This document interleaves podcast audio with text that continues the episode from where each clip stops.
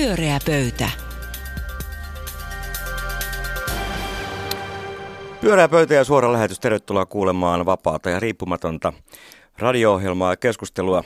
Lehdistössä meistä sanotaan usein, aina kun meistä kirjoitetaan noin kymmenen vuoden välein, että olemme erimielinen, mutta sovinnollinen. Eikö ollut kivasti sanottu? Kaunis. Oli. Kauniisti sanottu. Ja totta. Ja totta. Mm-hmm. Tervetuloa Anu Koivu.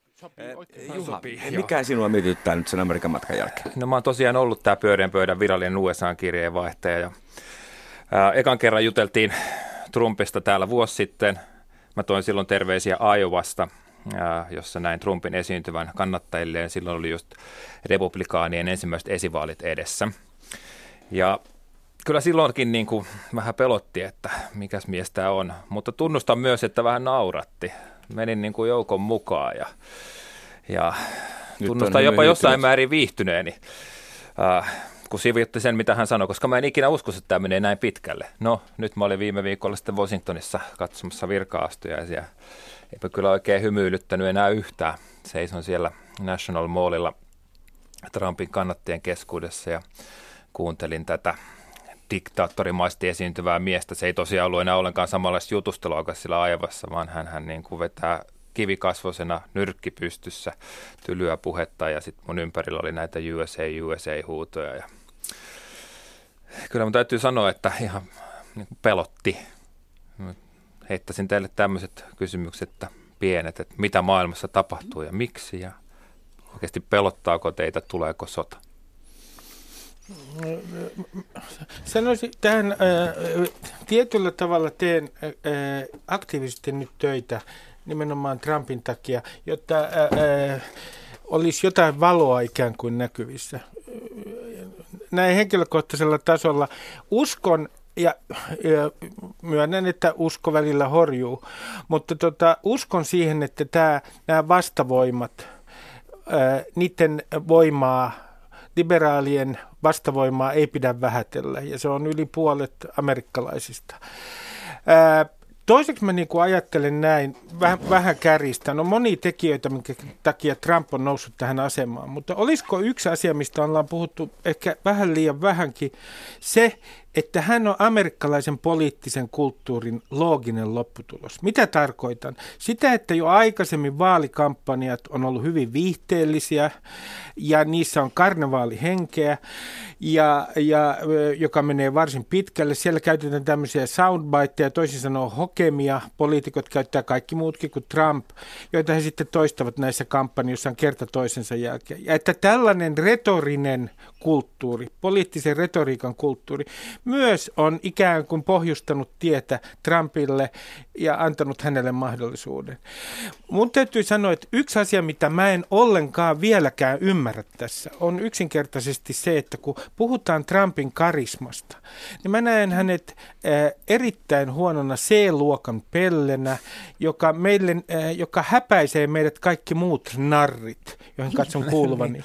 Ja mä en voi ymmärtää, mikä hänessä yleensä vetoaa. Mä sanoisin sen, niin kuin, sen Ajovan vuoden takaisen jutun perusteella, että, että musta silloin hänessä oli tietynlaista karismaa siinä, siinä niin kuin sen, sen kokoisen yleisön edessä esiintyessä. Ja se oli semmoista ihme niin kuin helppoheikki juttula. Se perustui siihen... Tosi niin kuin, TV-karismaa. Niin, ja se perustui mm. siihen ihme friijatsiin, mitä hän piti, ja siihen holtittomaan liiotteluun. Mm. Ja silloin sitä niin kuin kevensi, minkä takia mäkin siellä pystyin vähän nauramaan, oli se, että se oli kuitenkin vapaamuotoista ja muuta, mutta että nythän se oli se kirjoitetussa puheessaan, hän on hyvin jäykkä, ja mustakin myös sille karismaton. Mutta sitten sen lisäksi on tietenkin tämä koko ajan henki, joka liittyy siihen globalisaation tuomiin isoihin ongelmiin tavalliselle ihmiselle.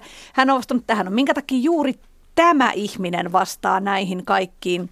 Se sama kaipuuhan on jo- joka puolella Eurooppaa myös.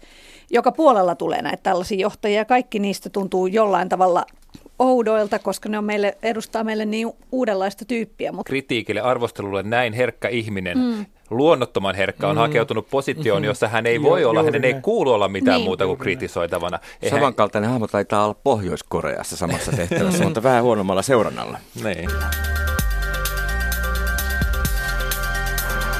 Pyöreä pöytä. Pyöreän pöydän suora lähetys aina ei tiedä, onko tämä totta vai tarua, mistä me puhumme, mutta totta se taitaa olettavasti olla. Mä olin työpöydän ääressä, olisi pitänyt tehdä kaikenlaista, mutta ei mitään siis semmoisessa niin kuin ta- tasatyöntöasennossa tietokoneen ääressä lykin tahtia, että Iivo menisi nopeammin. Ja, Ja se auttoi. se auttoi hirveästi ja mä olin ihan täpinöissä. Se ihanaa. kannustaminen vaan toimii. Kyllä. Kyllä meillä on nyt syytä olla iloisia tästä, mutta puhumme varmaan muistakin aiheista. Joo. Vai mitä Maija? Mistä, mistä haluat, että puhumme? Kyllä, puhumme nyt mä haluaisin puhua siitä, kun tänään hän on nyt tullut sit viimeinkin pitkällisen as, äh, askaroinnin ja ahertamisen seurauksena voimaan niin sanottu tasa-arvoinen avioliittolaki. Tai täällä Ylessähän oli jossain vaiheessa sellainen, että ei saanut kutsua sitä tasa-arvoiseksi avioliittolaiksi, vaan joksikin muuksi, mutta äh, kutsun silti sitä nyt tasa-arvoiseksi avioliittolaiksi. Eli siis ö, homoparit, homo- ja lesboparit saavat mennä keskenään naimisiin, eli siis mies saa mennä myös miehen kanssa, eikä vain naisen kanssa naimisiin ja toisinpäin. Ja tämä on selvästi niin kuin ollut monelle ihmiselle tosi iso riemun aihe myös minulle, ja tota, symboloinut kaikenlaista tasa-arvoa ja ihmisoikeuksia ja, ja, ja sellaista. Niin mä haluaisin ehkä niin kuin tästä ensin kysyä, että ootteko te sitä mieltä, että tämä todella on niin kuin tämän vuosisadan, kenties vuosituhannen tärkeimpiä päätöksiä Suomessa? No, en mä tiedä, onko se tärkeimpiä päätöksiä, mutta siihen selvästi tiivistyy kyllä tässä ajassa joku tällainen symbolinen vastakkainasettelu, että mä itse äh, vä- vähemmistön edustajana myös niin kuin koen hieman epämukavuutta siitä, että, että kelpaa aina kaikkiin taistoihin tämmöiseksi lakmus, lakmustestiksi, että ollaanko liberaaleja vai ollaanko konservatiiveja. Mutta kyllähän tämä kysymyksellä on selvästi ollut tällainen niin kuin, äh, Tämä on ollut erityisesti nuoremmille ihmisille tällainen symbolikysymys, että mistä on kysymys, minkälainen maa Suomi on, keihiden joukkoon Suomi kuuluu. Ja, ja mä itse suuri ihmisoikeus keskustelun kannattaja pidän niin kuin niiden arvojen korostamista tärkeänä ja, ja siinä mielessä mä oon kyllä ollut tässä hurraamassa ja jännittämässä ja itkemässä kaikkia tyhmiä keskusteluita. Ja kyllähän tahdon liike on ollut valtava kansanliike Suomessa, mm. että se on ollut kovin monenkin niin ryhmän niin, niin, tota agendalla. Mua kyllä kiinnostaa se oikeasti niin kuin empiirisenä kysymyksenä, onko se suuren kansanjoukon intressinä ollut suuri juhla-aihe, että, että, että mun omassa sosiaalisen median kuplassani ihan älyttömästi ihmiset juhlii tänään ja tyypillisesti esimerkiksi kansanedustajat, jotka joutunut taistelemaan sen puolesta juhliin, mutta sitten epäilisin, että aika monelle se on kuitenkin semmoinen vähän niin kuin itsestään selvä oikeus ihmisillä pitää olla siihen, että ei tässä nyt ole tämä niin kuin tavallaan ihan normaali länsimainen oikeus, että ollaan kaikki samassa, samassa niin kuin, saman oikeuden piirissä. Et, ja, ja ei se sillä lailla kyllä, mulle jää mieleen enemmän tämä päivä Ivo Niskasen voitosta kuin tästä laista. Että musta se on jotenkin niin kuin triviaali kysymys. No se, eihän se voi olla triviaali kysymys. No, no, voi, no, no, mä- mä- mä eikö tiedän, se vähän liioteltua kuitenkin sanoa triviaali? No, no musta se on itsestään selvä. Mä en, mä en niin kuin ymmärrä, mit, mun, mun mielessä ei ole niin kuin mitään toista vaihtoehtoa. Mutta eihän se mä ole itse ymmärrän, että selvä, on koska se on niin. Siis kyllähän mun sydän tänään on täynnä hartautta ja kiitollisuutta kaikille niille, jotka ovat ottaneet turpaan eduskunnassa ja mielenosoituksissa ja lobanneet. Siis niin kuin niitä on näitä aktivisteja, tämähän ei kenenkään yksittäisen ihmisen. Outi Ojalat ja Oras Tynkkyset eduskunnassa on olleet ensimmäisiä allekirjoittajia, ensimmäiset eturivin poliitikot, jotka lähti tähän mukaan. Mutta että siis SETA-aktivistit, niin nehän sitä työtä on tehnyt. Ne on nyt niin kuin 6-70 ja osa ei enää keskuudessamme, niin kyllähän mä siis, niin kuin ne on veteraaneja se. laillansa. Et kiitos heille. Pyöreä pöytä. Pauli Aaltosetälä.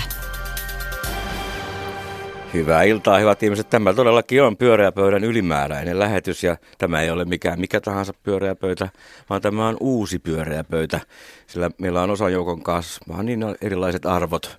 Eilen oli samat arvot, tänään on eri arvot. Ihan eri, aivan Ja- eri arvo. Ja Aivan. tietyt tahot vaikuttivat niin, että valitsimme nyt tämmöisen ydinryhmän, joka jatkaa täällä Kyllä niin kuin ennenkin. toimintatavat ratkaisevat. Vanhalla ohjelmapaikalla. Ja rupesi sellaista porukkaa noiden muiden ympärillä pyörimään, niin kuin Maijankin, mm, jos nyt ihan nimeltä mainitsen, että tota, niin, Ei se Olavinkaan ihan ei se ollut. Olavinkaan posse ollut mun mielestä Niin, ihan niin. Ja päivävaloa yliopistolla kestänyt. Mikaan ympärillä ei. Ja Ei miten se nimenomaan. Pekka Seppänen tervehtiikään? Joo, Että nyt, nimenomaan Pekka on aika, aika kulmikas se. Pekan Käsiliike. Käsiliike, kyllä. Mutta nyt joo. meillä on täällä siis jäljellä Juha Itkonen, Anu Koivunen, Karna Asart ja minä, Pauli Aaltosen täällä. Ja me olemme uusi pyöreä pöytä. Ja meillä on puhtaat arvot. Tarraudutaan kiinni salkkuihin. Ja tänään puhumme pelkästään tästä meneillään olevasta valtavan mielenkiintoisesta ja uskomattoman mielenkiintoisesta kotimaan politiikasta ja hallituskriisistä. Ja Mun kysymykseni onkin juuri tämä, että mikä on tämä narratiivi, mikä jää kaikista näistä tapahtumista elämään? Nyt joko seuraaviksi viikoiksi tai sitten ikuisuuteen. Onko se O, puolue käytiin kaappaamassa? Vai onko se, oo, hirveät natsit tervehtivät toisiaan natsitervehdyksiä Jyväskylässä? Mihin tämä, niin kuin, mikä tästä jää jäljelle tarinana? Ja toisaalta tietenkin se, että mikä on se tarina, jonka Timo Soini kutoo seuraavassa kunnollisessa niin kuin haastattelutilanteessa, joka hän on mun mielestä aivan pakko antaa, siis ihan pakko. Myös Niin niin on, kann- kann- niin on, koska ristiriitaisia tarinaa on kertonut itse koko ajan. Joo, niin mä en nyt- ollenkaan epäile, etteikö hän osaa tehdä sellaista kolmoislutsia, että kaikki sattaa omaan laariin, mutta että miten hän se tekee. Nämä kysymykset kiinnostaa. Niin, mikä tästä jää elämään? No toi ainakin toi tarina, toi Soinin ylivoimaisuus. Mm. Se on jo ihan selvästi. Se niin kuin musta se suuri kysymys, mitä, mitä siis poliittista draamaa, teatterihan seurattiin ja käsikirjoitettua myös mm. sillä hetkellä, kun se tapahtui, mutta että niin kuin, syntyykö se käsikirjoitus kuinka paljon etukäteen vai kuinka paljon lennossa? Se on niin kuin, Toi on se, se poliittisen historian tuhannen taalan Niin. kysymys. Mutta kyllähän tämä antaa niinku sellaisen, että, että ikään kuin puolueet voisi heittää nurkkaan kuin tittelit. Että kyllä hyvät miehet ihan muodosta tunnistaa. Ihan silmistä näkee, että voiko luottaa, että sinne voi hallituksen ottaa kenet tahansa. Että kyllähän tämä on semmoinen jumalaton niinku hyvä veli tota, niin, tarina tämä myöskin. Että ei ole mitään väliä puolueella. Niin ja siis tämä on mun mielestä uskomaton juttu, että Sipilä on ilmeisesti tänään sanonut, että, että nyt nämä uuden vaihtoehdon puolueensa jättäneet uuden vaihtoehdon, vaihtoehdon kansanedustajat on jo menettäneet niin paljon, että kyllä niiden pitää saada ne ministeripaikkansa pitää, vaikka ryhmä on nyt niin kuin pieni ja niille kuuluisi Ei, maks tämä- kolme ministeriä. On, on, vai näin? onko näin sanottu? Tämä on että ne ovat jo tehneet, että uskomatonta. hän on perustellut siitä, että ne ovat jo tehneet niin paljon uhrauksia. Niin onhan tämä Se on huono argumentti. Mutta, Huono mutta onhan argumentti, tämä erittäin meidän aliarvioimista tämä keskustelu. Mutta onhan tässä se iso kysymys tietysti se, että oliko hallitus, kaksi hallituspuoluetta mukana kolmannen hajottamisessa. Ehdottomasti. Onhan se se iso juttu, Se josta on se suuri skandaali, jos näin on. Jo, jo, seuraava journalistipalkinto jaetaan, jos se Pitäisi kuka selvittää. Pitäisi ainakin jakaa. Kyllä, joo. Et, et, se on tietysti ydinkysymys tässä. Ehdottomasti. Pyöreä pöytä. Tämä oli Pyöreän pöydän ylimääräinen uutislähetys. Paikalla oli Juha Itkonen, Anu Koivunen, Karna Hasart ja Pauli Aaltosetällä. Ja me kokoonnumme kesän aikana aivan silloin, kun meitä huvittaa. Nimittäin nytkin mä laitoin vaan Twitteriin, että perkele me halutaan radio ja täällä me ollaan. Kiitos Yleisradio, kaksi minuuttia kesti päätös, että päästiin radioon. Kiitos kuulijat kannustuksesta. Hei hei. Pyöreä pöytä. Pauli Aaltosetälä.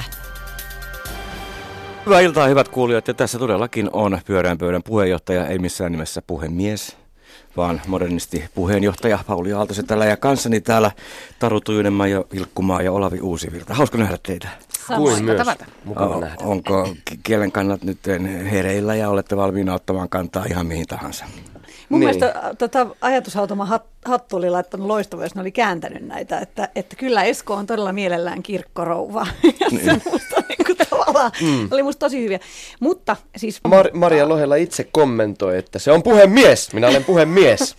Niin, rouva. Niin, mitä se sitten tar- tarkoittaa? Mutta eikö, eikö kielitieteilijät ole ajat sitten ollut sitä mieltä, että meillä on niin kuin sukupuolittunut työsanasta? Että sikäli aamulehti oikealla asialla. Kyllä, Mutta se on ihan ei- ilmiselvää. Mutta eihän yksi mediasta pysty kuitenkaan itse päättää, se voi aloittaa sen keskustelun, ja sehän on se median hommakin lienee Niin. sanoilla muuttaa maailmaa, mutta se, että muuttuuko perustuslaki tai vaihtaako sitten eri ammattinimikkeet sitten nimiä, niin siihen on varmaan vielä matkaa.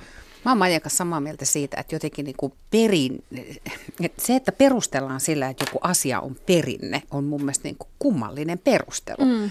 Et me ollaan tosi Niin oli tää mielellään... päänkatkaisuperinne. Niin, niin, niin, tiiäks, että, niin, tai että, että Afrikassa aika monissa maissa on perinteenä naisten ympärileikkaus. Ja me erittäin mielellään menemme kertomaan heille sinne, että se on huono perinne.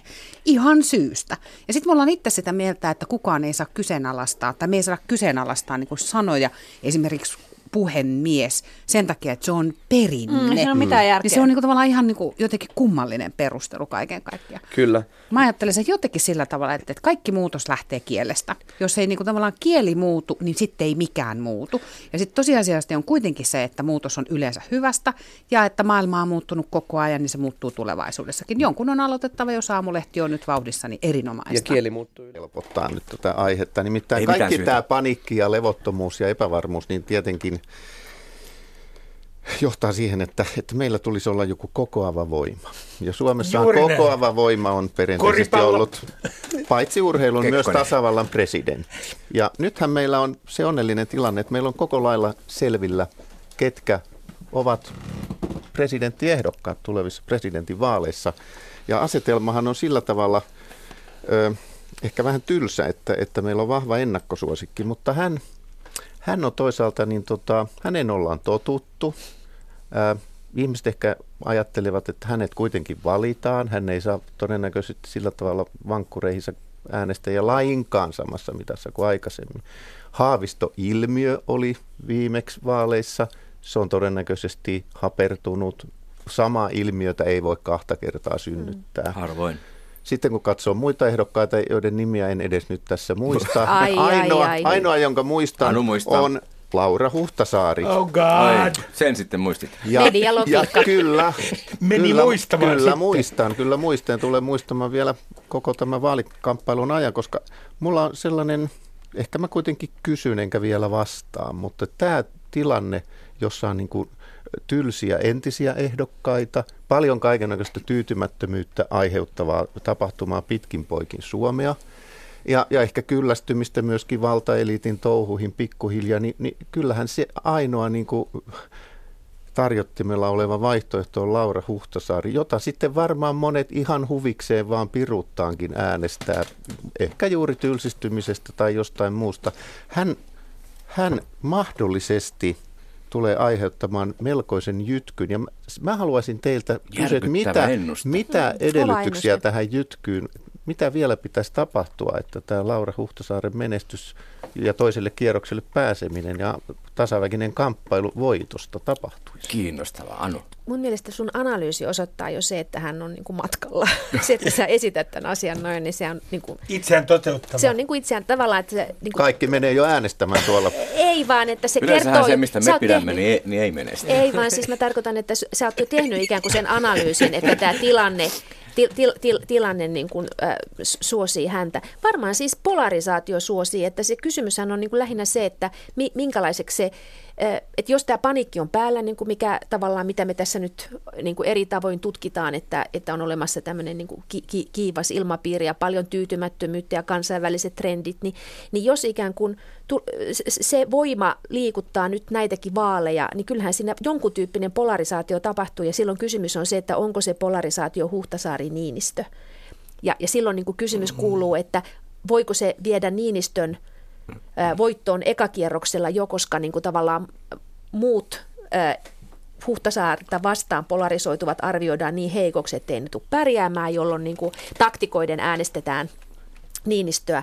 Ja, ja sy- mutta että se on silti Huhtasaarelle olisi tietysti voitto nousta siksi ideologiseksi vastapuoliksi. Viimeaikaiset maailman vaalithan, niissähän ei oikeastaan populistit ole, jy, ole jyllänneet, vaan niissä on tyypillisesti ulkopuolinen jyllännyt. Esimerkiksi Ranskassa äh, iloittiin, siitä, tai iloittiin Ranskan vaaleissa sitä, että, että populistiehdokas hävisi. Mutta ei huomattu sitä, että tämmöinen ulkopuolelta tuleva näennäinen uusi tuore, Joka raikas vaihtoehto. Kyllä, kyllä.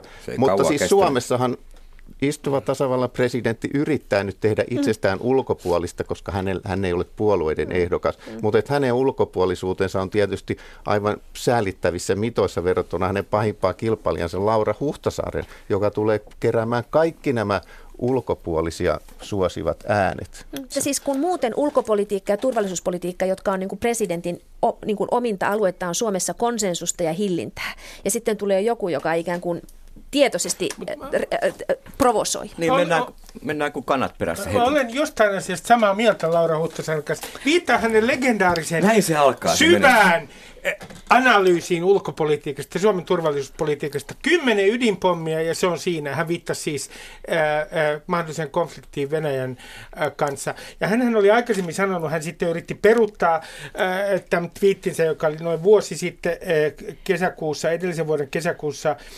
kirjoitettu äh, Twitteriin. Äh, Hän sanoi näin, että kukaan ei pysty auttamaan Suomea, jos Putin tulee tänne. Kun on näin Hän terveellä kävi täällä. pohjalla. Mutta näitä, kun kävi hän, jo täällä. näitä, kun hän perusteli tätä Asturiossa iloisesti hymyillen, hän varmaan sanoi sen tahallaan, tietäen, että Niin, siihen kaikki tarttuu jo Joo, nauraa. hän sanoi, että hän näin? vaalikamppailua, nyt valta on eri asia. Se Niin on niin kuin osa tätä peliä, Eikö? mediapeliä. Joo, tota, vuosi sitten oli, alettiin Suomessa keskustella semmoista ilmiöstä kuin totuuden jälkeinen aika ja erilaiset säätiöt sitten käynnisti tutkimushankkeita ja muita. Ja mua on aina ihmetyttänyt se, että mikä se aika oli silloin, kun kaikki oli totuutta, että mitä tässä on nyt tapahtunut. Mutta se, että mikä tässä tausta tässä totuuden jälkeisen ajan keskustelussa on itse asiassa Yhdysvalloista tullut tämä keskustelu. Ja siellä on semmoinen perinne ollut viimeisen kolmen presidenttikauden ajan, että, että presidenttikausi alkaa semmoisella tiedekeskustelulla ja, ja semmoinen science debate – Org on tämmöinen organisaatio, joka on järjestänyt näiden presidenttiehdokkaille tämmöisiä tiedekeskusteluja. Ja nyt mä ajattelin, että ehkä, ehkä kysyn teiltä, että edetäänkö nyt jotenkin totuuden jälkeistä aikaa jossain erityismielessä. Mä en usko siihen, mutta olisiko nyt paikallaan presidenttiehdokkaat pistää tämmöiseen tiedepaneeliin niin kuin Yhdysvalloissa? Aamu ensimmäinen ilma. Joo, mä väittäisin, että me, kun meillä on ihmisillä aika hurjat huolet tuosta tietoturva- ja yksityisyyden suojan alueella, mutta ne on kumman vääristyneitä, että jopa semmoisia, että ne ihan itse asiassa haittaa aika tavalla tämmöisen digitalisaation hyvää hyväksikäyttö. Mä ottaisin tässä esimerkiksi sen, kun alkuvuodesta suunniteltiin tämmöistä, että autovero korvattaisiin tiemaksulla, niin yksi hyvin keskeinen elementti sen vastustamisessa oli se, että se puuttuu yksityisyyden suojaan. Ruvetaan seuraamaan, missä sä kuljet. Mä väitin, että monet eivät halua tietää, missä tai eivät halua, että aviopuoliso tietää, missä itse kulkee sukupuolineutraalisti puhuttuna. Mutta tota, sitten samaan aikaan kaikki käyttää älypuhelimia, jossa on täysseuranta päällä. Ne antaa paikkakuntansa, että on mukana Facebookissa ja kertoo kaikkea mahdollista. Ja kaiken lisäksi minusta oli kammottavinta se, kun kuuntelin kahden tämmöisen tietokonenörtin keskustelua, jossa ne totesi, että jos ihmiset tietäisi, kuinka paljon näissä erilaisissa sovelluksissa tulee semmoista ylimääräistä, jolla seurataan. Muun muassa saada mikrofonin päälle, että voi kuunnella puheluja niin, niin tämmöisellä älyttömällä hyvien asujien vastustamisella sitten samaan aikaan ollaan valmiita ihan minkälaiseen, minkälaiseen yksityisyyden suojan uhraamiseen tahansa. Eli minusta meillä on pielessä tämä kehitys aika päästi. Ruotsissa ollaan paljon pitemmällä. Mi- mis, mis, Ruotsissa on siellä. Kyllä heillä on ihan samat se... seurannat Facebookilla ja Joo, mutta siellä on myös tota, liikennevalvonta ja ruuhkamaksut, niin okay. siis että tämä sovelletaan tasapuolisemmin. No niin. Puhutaanko liikenteestä ensin? Kyllä, tuosta huolissa munkin mielestä pitäisi olla, mutta ehkä se on... Ja mitä tulee tähän itseseikkaan, tähän, tähän seksuaaliseen häirintään, niin mä haluaisin kysyä, kun mulla on semmoinen itselleni semmoinen voimakas olo, että kysymys, tässä ei niinkään kiinnostavinta ole nime, nimetyt miehet, eikä vaan koko tämä kulttuuri, mikä on ollut valloilla, mikä kaikki ovat tienneet, niin miehet kuin naisetkin. Että tähän on yhtäkkiä herätty samalla tavalla kuin sisällä tupakointiin tai turvavyön käyttämiseen autossa. Että on suuri kulttuurinen muutos. Juuri tuosta varmaan. Tämä on niin kuin kaikista niin. oleellisin. Itse asiassa minusta tähän liittyen jossain mä luin mun mielestä niin kuin kyynisen ja raan, mutta sinänsä musta niin kuin kiinnostavan kommentin tai joku, joku sanoi sen ääneen, kun sanoi, että niin, että, että se mistä tässä oikeasti on kysymys on, on, on asiasta, jossa kun odotetaan 30 vuotta, niin se on hoidettu, jolla viitettiin siihen, että, että, että ikään kuin, niin kuin sukupolvi, tämä sukupolvi, joka niin kuin on pitänyt tämän tyyppistä toimintaa oikeana, niin itse asiassa poistuu keskuudestamme. Ja sitten se meidän nuorempi sukupolvi, joka onneksi on niin kuin viisaampaa ja fiksumpaa, niin, niin, niin ei, niin ei salli, ei salli tällaista niin kuin ei ollenkaan. Ei missään. Mm. Mutta tavallaan jos ajattelee nyt vähän median näkökulmasta, tämä on kiinnostava tapaus siinä mielessä, että se käynnistyy ikään kuin perinteisen median tutkimustyöstä, joka aloitti sen. Ja sitten Totta. tuli tämä MeToo-kampanja, joka oli itse asiassa näyttäytyi musta paljon suuremma, suurempana ja voimakkaampana kuin se artikkeli. Se to, to, toimi tavallaan käynnistäjänä sille.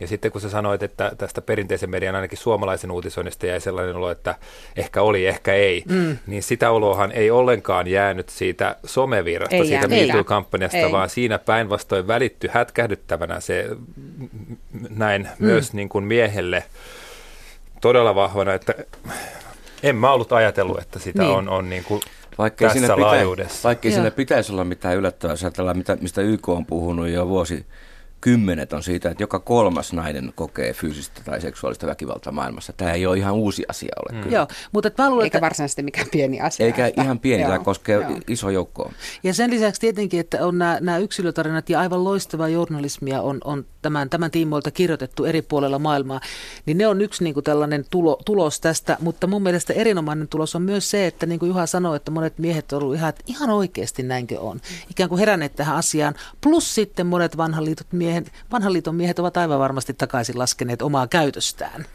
eilen sitten uutisoitiin, että tasavallan presidentti Sauli Niinistö ja Jenni Haukio, rouva Jenni Haukio odottavat lastaan, ensimmäistä yhteistä lastaan. Ja, tota, ja, ja tämähän on siis ensimmäinen kerta Suomen historiassa, kun istuva tasavallan presidentti on saamassa, saamassa lapsen. Ja tota, mulle tuli tietenkin heti mieleen monia, monia kysymyksiä ja, ja ajatuksia, mutta sitten saman aikaan mulle tuli, tuli semmoinen tavallaan niin kuin itsesensuuri, että sa, sa, saako näitä ajatuksia, mitä mä niin. oikeastaan tällaisessa tilanteessa saan ensinnäkin ajatella hmm. tai sitten sanoa ääneen.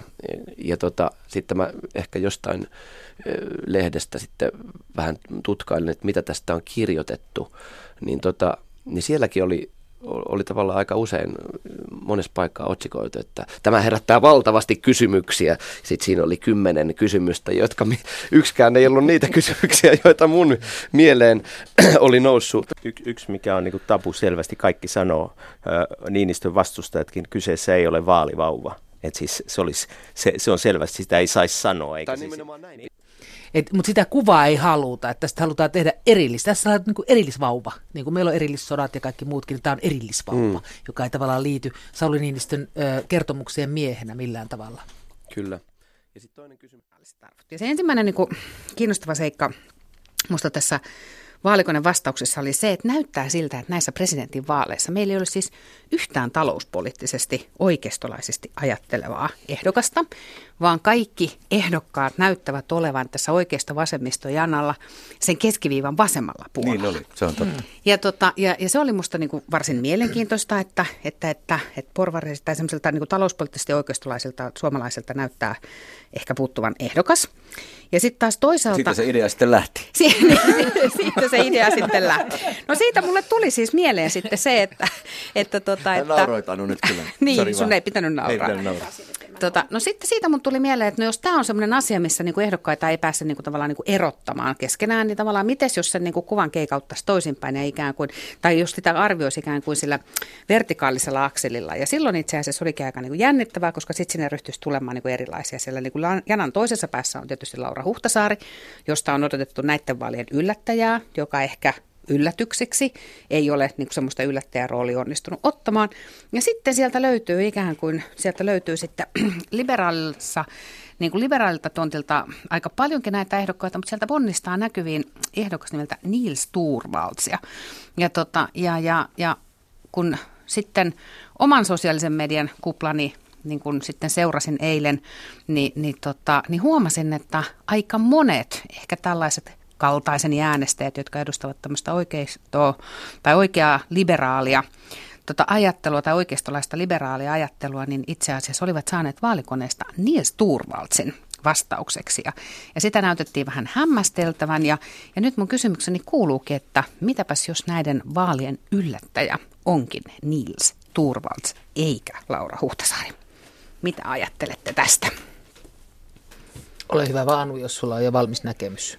Ei ole. Ei ole vielä. No mitä, mitä ajattelemme sitten, jos näin käy, niin sehän on tietysti hirveän virkistävää. Ja tota, Huhtasaari on näyttää jääneen sutimaan sinne siihen samaan lätäkköön, mistä hän jo lähti, että hän ei niin kuin etene siitä yhtään mihinkään.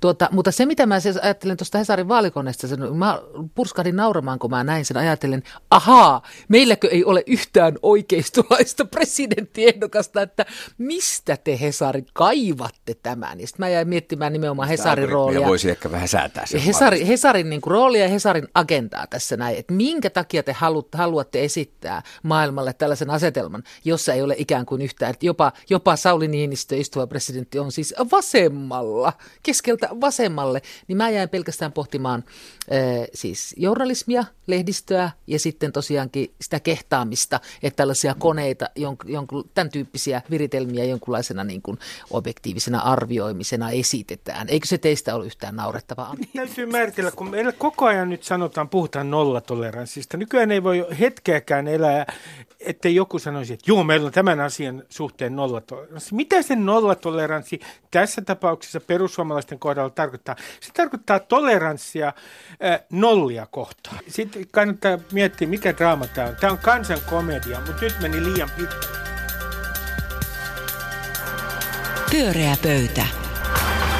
Pyöreä pöytä, hei koko vuoden lähetykset on nyt paketissa. Kiitos hyvästä keskustelusta ja rohkeista mielipiteistä taas ja kaikille heillekin ritareille, jotka eivät ole paikalla. Ante, anteeksi sinkut. Ja Pyydän anteeksi. anteeksi. On niin monta, että voisi pyytää anteeksi, mutta emme pyydä. Hei hei.